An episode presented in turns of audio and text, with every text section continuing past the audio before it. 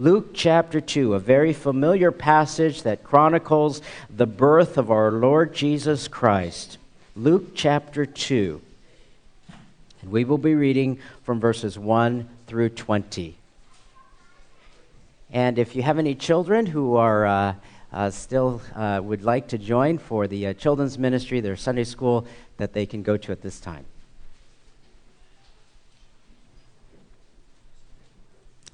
Luke chapter 2.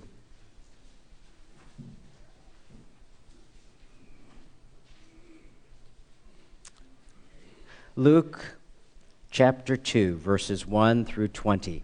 The scriptures read Now, in those days, a decree went out from Caesar Augustus that a census be taken of all the inhabited earth. This was the first census taken while Quirinius was governor of Syria and everyone was on his way to register for the census, each to his own city. Joseph also went up from Galilee, from the city of Nazareth, to Judea, to the city of David, which is called Bethlehem, because he was of the house and family of David, in order to register along with Mary, who was engaged to him and was with child. While they were there, the days were completed for her to give birth. And she gave birth to her firstborn son. And she wrapped him in cloths and laid him in a manger because there was no room for them in the inn. And in the same region, there were some shepherds staying out in the fields and keeping watch over their flock by night. And the angel of the Lord suddenly stood before them and the glory of the Lord shone around them, and they were terribly frightened. But the angel said to them, Do not be afraid, for behold, I bring you good news of great joy, which will be for all the people.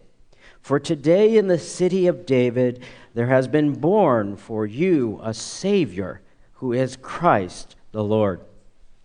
This will be a sign for you. You will find a baby wrapped in cloths and lying in a manger.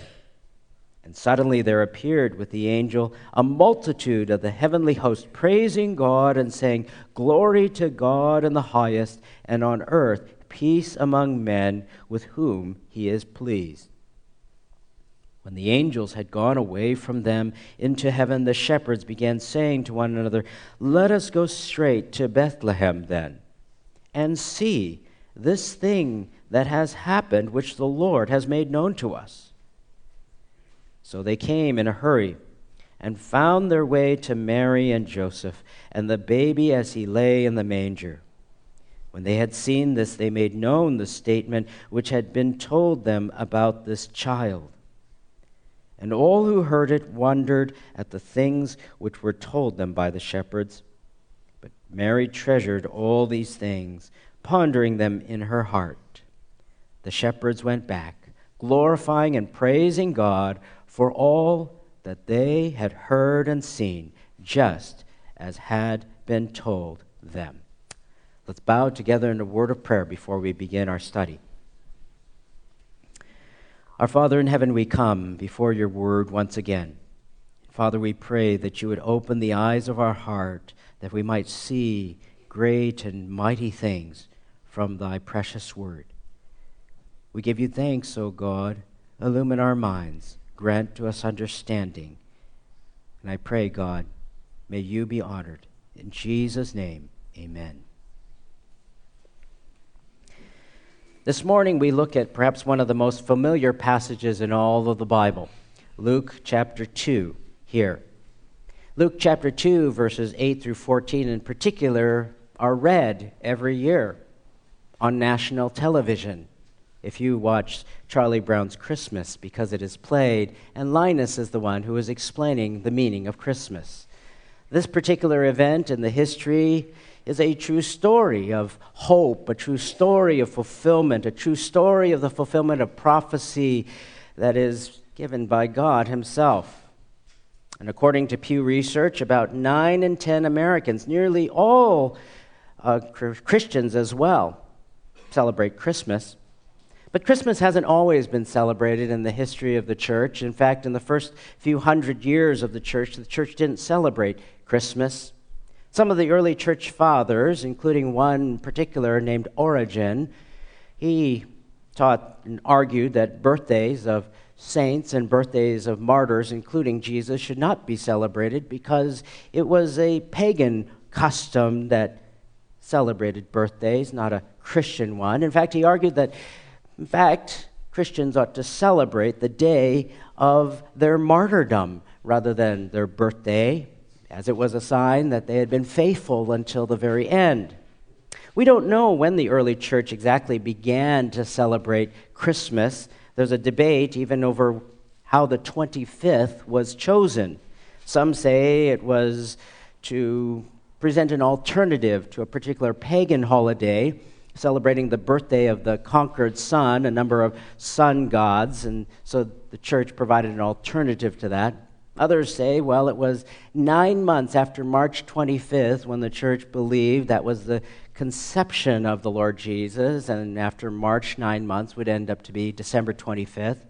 But whatever the history of Christian practice when it comes to the celebration of Christmas, it is often overshadowed in our society and in our culture by the commercialism that we all experience, the self indulgent celebrations that we have today. Pew Research says, again, among Americans overall, about half say they celebrate Christmas as more of a religious holiday, while roughly a third say it's more of a cultural holiday to them personally.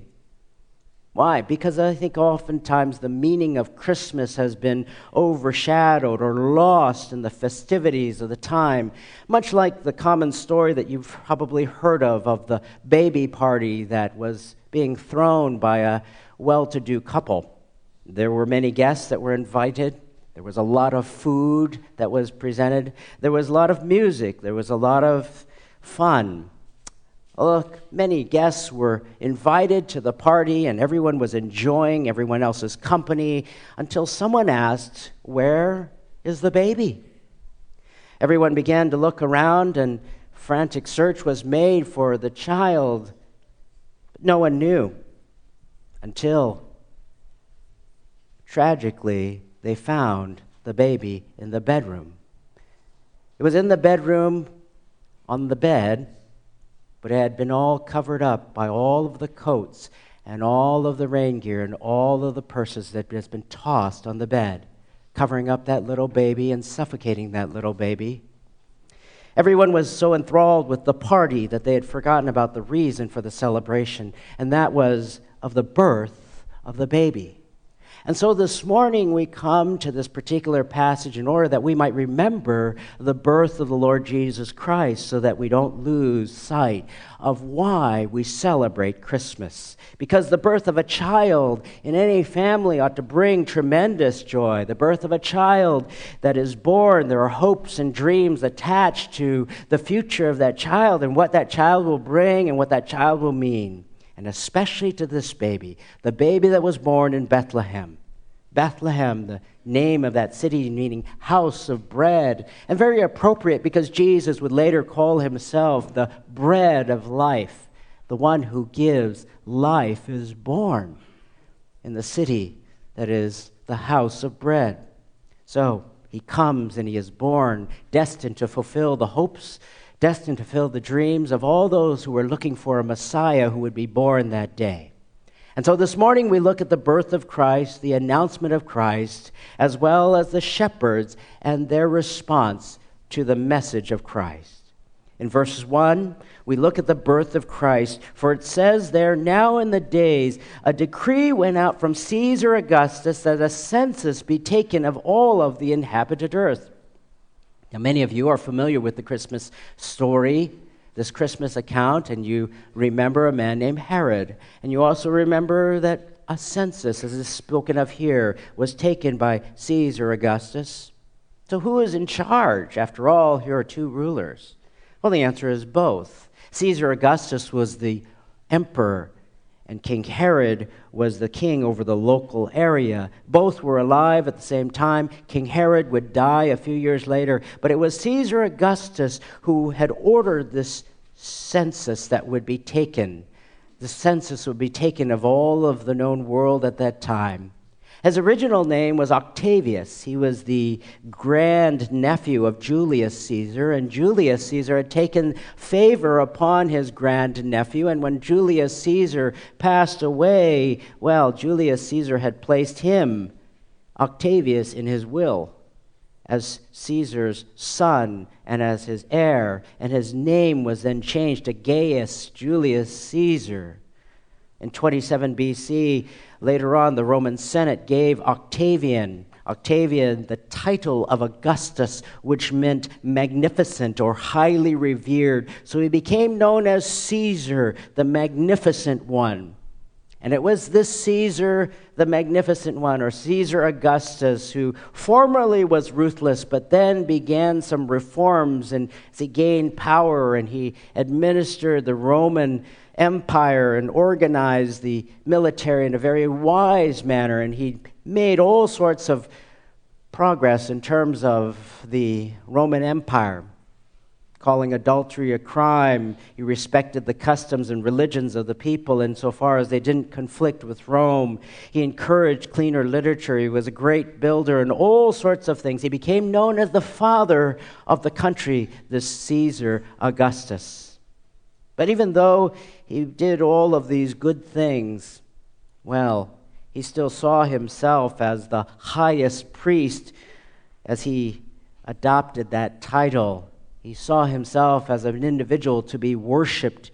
But even though he saw himself as that, God used him God used him to usher in what was known as the Pax Romana, or the Roman peace that would come about that time. And that was significant because after Jesus died and rose again, and the gospel began to spread about who Jesus was, that Roman peace around the Roman Empire, along with the Roman roads, allowed the message of Jesus and allowed the message of the gospel to spread very quickly throughout the empire as missionaries and people would travel bringing the message of Christ. And even though he was an individual who did not know God, God used him to bring about the fulfillment of prophecy in Micah chapter 5, verse 2, which says, But as for you, Bethlehem Ephrathah, too little to be among the clans of Judah, from you one will go forth for me to be ruler in Israel. God uses the decrees of leaders who don't even bow the knee to God Himself. God uses their decrees to accomplish His purposes, whether it be Pharaoh in the book of Exodus, whether it be Nebuchadnezzar to, to cause judgment to come upon the southern kingdom of Judah, whether it be Pontius Pilate, whether it be Caesar, as we see in the scriptures. God uses people who are leaders to ultimately fulfill His will. And Caesar's decree Caesar's decree of the census that had been taken would bring Joseph and Mary back to Bethlehem, where Christ would be born. In verse 3, it says Joseph went to be registered. He also went up from Galilee, from the city of Nazareth to Judea, to the city of David, which is called Bethlehem, because he was of the house and family of David.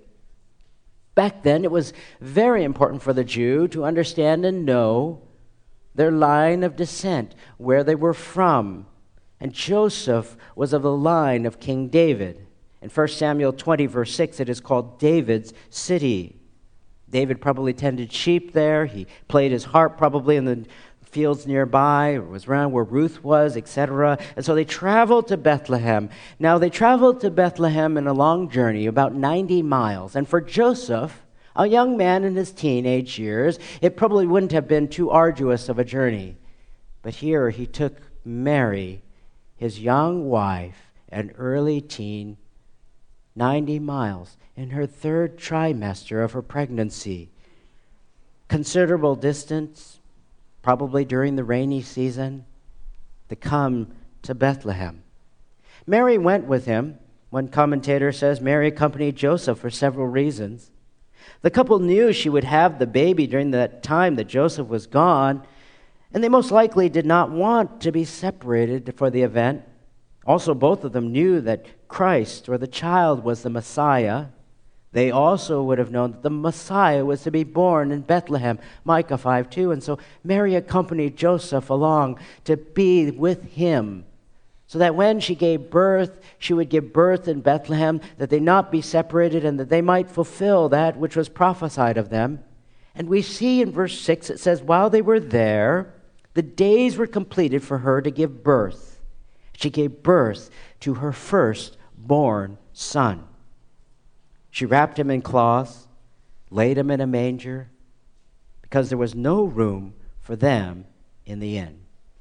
Her firstborn son the implication is she had other children later on. But the most important child who would ever be born in all of mankind.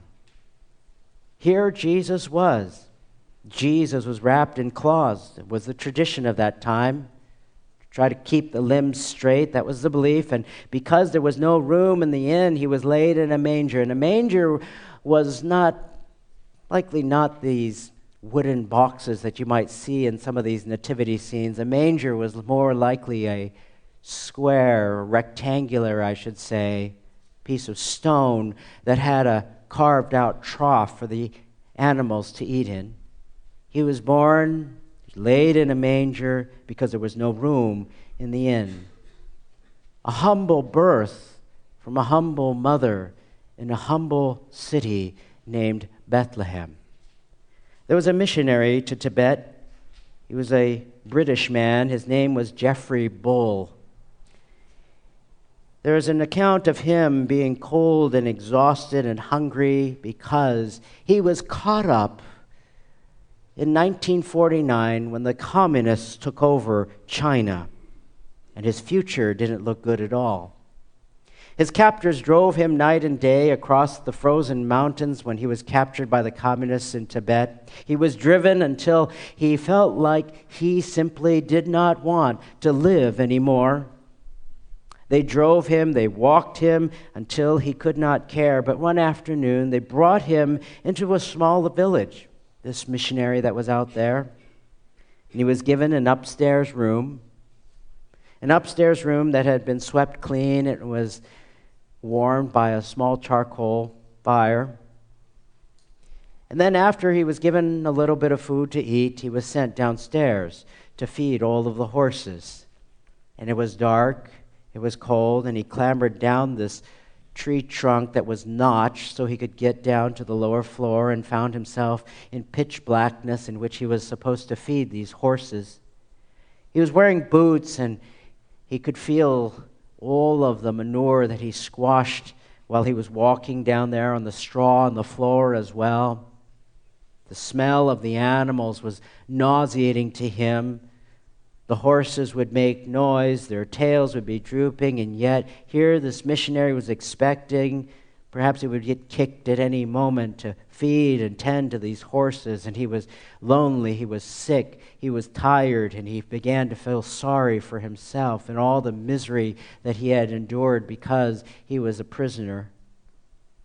He writes, Then, as I continued to grope my way in the darkness, it suddenly flashed in my mind What's today?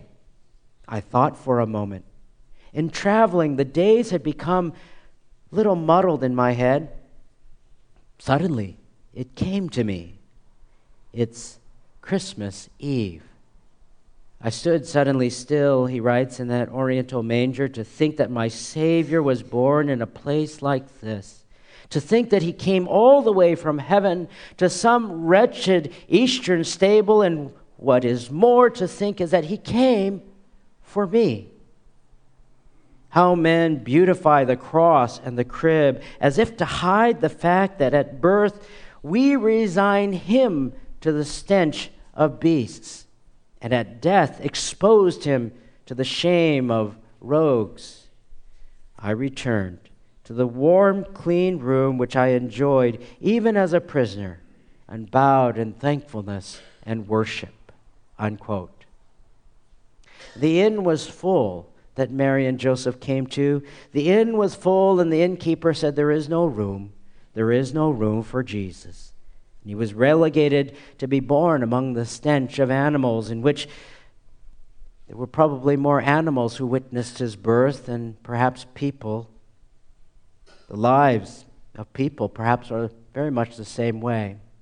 The lives of people that we run into, where Jesus is relegated to a small part of their life, in some corner, only to be seen or visited on a rare occasion. Week after week, perhaps there is no thought of Jesus in their own hearts or their own lives. Week after week, this birth is merely forgotten. Week after week, he is, to them, not important at all. We say we love the story of Christ's birth, but the question is is there room in my life for Him? Is that your life? There is a hymn that we sing Thou didst leave thy throne and thy kingly crown when thou camest to earth for me. But in Bethlehem's home was found no room for thy holy nativity. Oh, come to my heart, Lord Jesus. There is room in my heart for thee. Heaven's arches rang when the angels sang, proclaiming thy holy and royal decree. But of lowly birth didst thou come to earth, and in great humility. Oh, come to my heart, Lord Jesus. There is room in my heart for thee. Jesus came to a humble town, to a humble family, born in a humble stable. And the question for you and I is Is there room in your heart for the Lord Jesus to receive Him or not this Christmas? The announcement of Christ came the announcement of Christ comes in verse 8 through 14 to some shepherds. For verse 8 says, In the same region there were some shepherds staying out in the field and keeping watch over their flocks by night. And an angel of the Lord suddenly stood before them, and the glory of the Lord shone around them. They were terribly frightened. And the angel said, Do not be afraid, for behold, I bring you, number one, good news of great joy, which will be for all people. For today in the city of David there has been born for you a Savior who is Christ the Lord. Isaiah 61, verse 1, tells us that Jesus came to proclaim good news to the poor, and that is what he did. These shepherds that this announcement was made to, these shepherds were considered of those who are the lowliest, among the lowliest classes of people. They were considered unclean, the most common job that one could find back then. They were looked down upon by the religious establishment of that day because why? They could never keep all of the fastidious laws that the Pharisees had made. They were considered as thieves or people who were untrustworthy. Their civil rights, some of them were taken away, and they were not allowed to be a witness in court because they were considered untrustworthy. The shepherds did menial, small tasks. Many times they were poorly educated. Many times they were poorly paid. Many times they were not very skilled in much else other than the tending of sheep. In the Jewish society, on the social ladder, as far as it goes, they were one of the lowliest. They couldn't keep the Sabbath.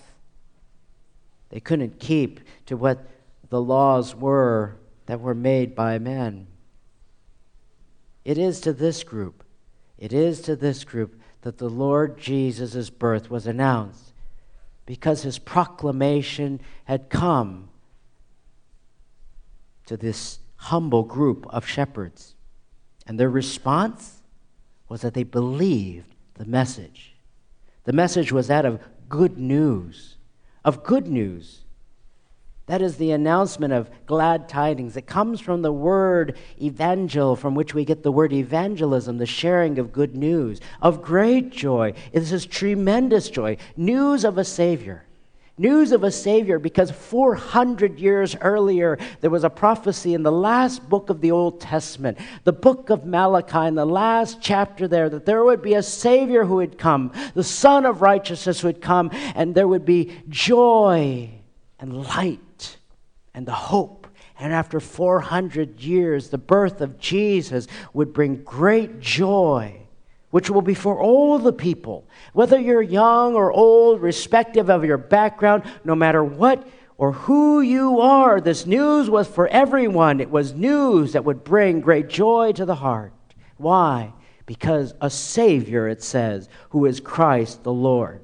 A Savior who would save his people from the penalty and the judgment of sin. Because we are all sinners deserving of punishment and separation from God for eternity. But this baby who would be born to die would bring great hope for the future in life after death, for all of eternity in heaven.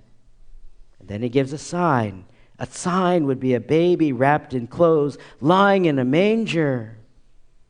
This message would come to them with one angel and then a flash of a heavenly host who would sing glory to God in the highest, and on earth peace among men with whom he is pleased. That is the preferred translation, by the way, as opposed to many times when they think peace on earth and goodwill towards men. No, it is on earth peace among men with whom he is pleased. Peace on earth among whom he is pleased. Jesus came to bring peace. He came to bring peace, but that peace is a gift. It is a gift in the heart. No matter what one's circumstances are in life, no matter what one's situation is in life, no matter what your health may be, no matter what your finances may be, no matter your family situation, Christ came to bring peace. It is a peace that transcends understanding, a peace that rises above your circumstances in life that only God can give. And it is a peace that is a gift only to those whose relationship with God is made right. Only to those who have placed their faith and their trust in God, in Christ, who was born, who died on the cross to pay for the penalty of sin, who was raised on the third day and promises to all who would turn from their sin to following Jesus who would grant to them forgiveness of sin, who would grant to them eternal life if they will only place their faith and their trust in the Lord Jesus. And when one does, he grants to them that gift of peace because he is well pleased with them. Peace only comes in the heart, a peace that is supernatural as a gift from God. Because there is no peace there is no peace in the heart of one who has rejected God. There is no standard of peace by which transcends understanding to given to those who have rejected him, whom have turned their backs on God. No, there is no peace.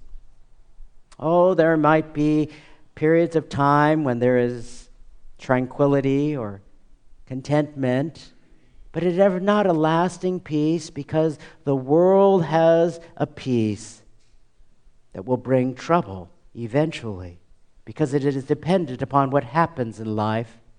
But Jesus brings a peace because one knows they are at peace with God. Much like when one is about to die and about to pass away from this life, many, many people make their peace with God at that time, asking God to save them from their sins. But you can have that peace today you can have that peace right now and experience that peace and that joy and that love that only God gives as a gift to all who receive their Son as their Lord and Savior. So we see the birth of Christ. We see the announcement of peace given to these humble shepherds. And then we see what the shepherds did in verse 15 to 20. When the angels had gone away, verse 15, the shepherds began saying to one another, Let us go straight to Bethlehem and see this thing that has happened, which the Lord has made known to us. So they ran in a hurry, found their way to Mary and Joseph, and as the baby he lay in the manger. The angel brought good news of great joy, the news of the Messiah who was born. The shepherds, how did they respond? The, the angel didn't come just to give them information. The angel didn't come intending to simply let them know. The angel didn't come simply so they could muse and decide that they were just going to think about what they had heard. No, they said, Let us go straight to Bethlehem and see. They saw Jesus. They told their parents all that they had experienced. They told of the angel's message, the appearance of the multitude, of the angels. These men weren't shy about what they had seen and heard. No. Later on, they would proclaim what they had seen and heard, risking the ridicule as people who in society would have been rejected. No, they probably weren't considered in society as most credible people, but they didn't care. This was true. This was the message they had received, and this is the message that they told of a Savior who is born tonight. What about us? Are we like these shepherds who will do something about the message that we have heard? The message of a baby who was born, the message that brings great hope, the message of a Savior that would save people from their sins. Will we also tell others, just as we have sung, to go and tell it around the world, on the mountain, whatever it may be? In 2 Kings, if you'll turn with me in your Bibles, if you have your Bibles, the book of 2 Kings, chapter 6, verse 24. In 2 Kings chapter 6 verse 24 there was a situation where the king of Aram besieges Samaria. In 2 Kings actually chapter 7, chapter 7 verse 3 and following. 2 Kings chapter 7 there's a king who besieges this city called Samaria. And in chapter 6 it tells us that Samaria had a famine. And the famine in the land was so, so severe that the price of a donkey's head sold for more than $10,000 in verse 25 of chapter 6. But God's prophet, whose name was Elisha, came during this particular besiegement of Samaria and said, Tomorrow, tomorrow the day will be better. And so, 2 Kings chapter 7, it continues on where there are these four leprous men, and it says, Now there were four leprous men at the entrance of the gate. And these four leprous men said to one another, Why do we sit here until we die? If we say, We will enter the city, then the famine is in the city, and we will die there. And if we sit here, we die also. Now, therefore, come, let us go over to the camp of the Arameans. If they spare us, we will live and if they kill us, we will but die. And they rose at twilight to go to the camp of the Arameans. When they came to the camp of the Arameans, behold, no one was there. So here are these four lepers. They're sitting outside of the city of Samaria that has been devastated by this famine, and everyone was starving. If we sit out here, we'll die. If we go inside the city, we'll die. If we go to the Arameans, perhaps they'll show to us mercy, and maybe we might live. But if not, well, we'll die anyways. So at twilight, they, gave, they got up and went to the camp and found no one there. This is what happened. For the Lord had caused the army of the Arameans to hear a sound of chariots and a sound of horses, even the sound of a great army, so that they said to one another, Behold, the king of Israel has hired against us the kings of the Hittites and the kings of the Egyptians to come upon us. Therefore they arose and fled in the twilight and left their tents and their horses and their donkeys, even the camp, just as it was, and fled for their life. When these lepers came to the outskirts of the camp, they entered one tent and ate and drank and carried from them silver and gold and clothes, and went and hid them. And they returned and entered another tent and carried away there also and went and hid them. So they came to this camp. It was empty, and they had food and water and plenty and all that they wanted wine and gold and silver and clothes. And they took what they wanted. God had provided, but this is what they said. They said, continuing on to one another, quote, We are not doing right. This day is a day of good news, but we are keeping silent. If we wait until morning light, punishment will overtake us. Now, therefore, come, let us go and tell the king's household. The lepers, who were the lowest of society, who weren't even included among the people, God presented to them this good news that there was food, that there was wine, that there was silver, and he had caused their enemies to flee from them. And they had begun to take part in what the enemy had left behind, but they said, No, we are not doing right. Today is a day of good news. Let us go and tell the king about the good news. And that's our responsibility as well. Today is a day of good news. A good news, just like these shepherds heard from the angels, good news of great joy, which will be for all the people, that a Messiah, a Savior, has been born. And we are to tell the good news. It says in verse 19, after Mary had heard the news from these shepherds, she treasured all of these things, pondered them in her heart, thought about them deeply. This passage indicates to us, as well as in verse 51 of chapter 2, Mary didn't quite full understanding, she didn't have quite the full understanding of the entire import of all that the angel said, all that would happen to her child, all of the plans, and she perhaps pondered what the angel had said to Joseph not to leave her, not to divorce her because she was with child, pondered perhaps what Gabriel had said to her, pondered her experience of 90 miles to Bethlehem, pondered what the shepherds had told her, thought about all of these things. And the shepherds, they went back and they praised God for all that they had seen, all that they had experienced, just as they had been told. They didn't recoil at the fact that they're seen as those who were least credible, perhaps in that society, just as the lepers in the book of Second Kings they realize this is good news and we have a responsibility to uh, tell others. That is how Jesus came into this world, born into a humble town in Bethlehem, born to a humble family, Mary and Joseph, born, and the news would come to these shepherds, a humble people in a humble stable. That was his welcome. Compare that to what Philip Yancey writes about the royal treatment that the world would give. When Queen Elizabeth II came to visit the United States in the early 1990s, she brought with her bodyguards. Queen Elizabeth brought with her a trumpet fanfare. There was bright clothes, there was flashing jewelry. She brought with her, when she came to the United States, roughly 4,000 pounds of luggage two outfits for every single occasion. She brought with her a, an outfit for mourning in case someone passed away. She brought with her 40, point, 40 pints of plasma. She brought with her kid leather gloves, uh, toilet seat covers, fancy. A whole entourage, her own hairdresser, two valets, a host of other attendants, and a visit to a foreign country could easily top $20 million, along with all of the news coverage that would be cast for Queen Elizabeth's visit.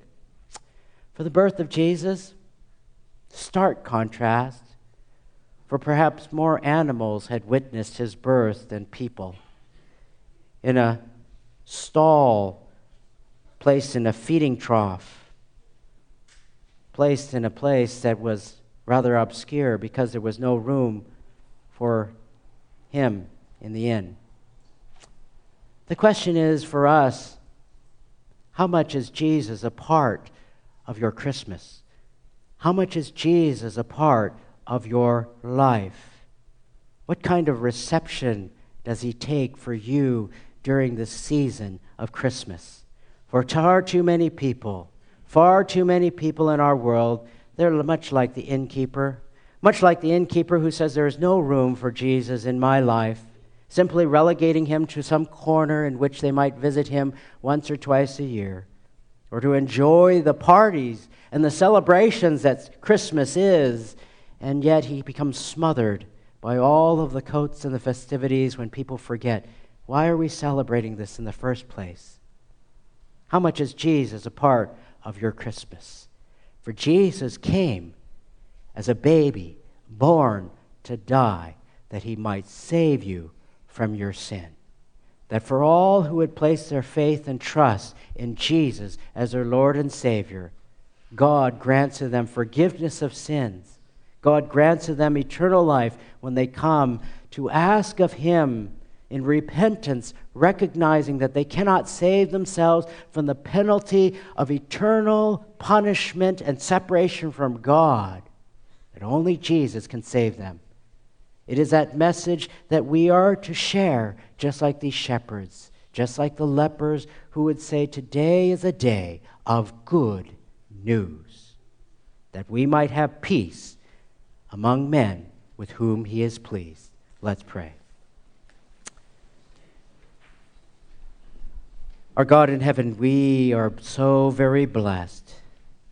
We are so very blessed to be messengers of good news, of great joy, which is to be for all people, that this day, the day of Jesus' birth, is cause for celebration because a Savior has been born.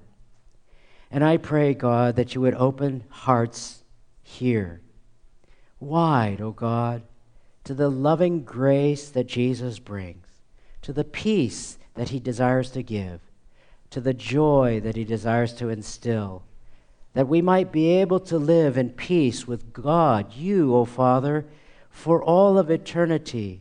It is a gift that is only given by you. And we pray, Father, that you would save many on this day for around the world, Christmas is celebrated, and we pray, God, that the true meaning of Christmas might dwell richly in our hearts today and in days to come. In Jesus' name, amen.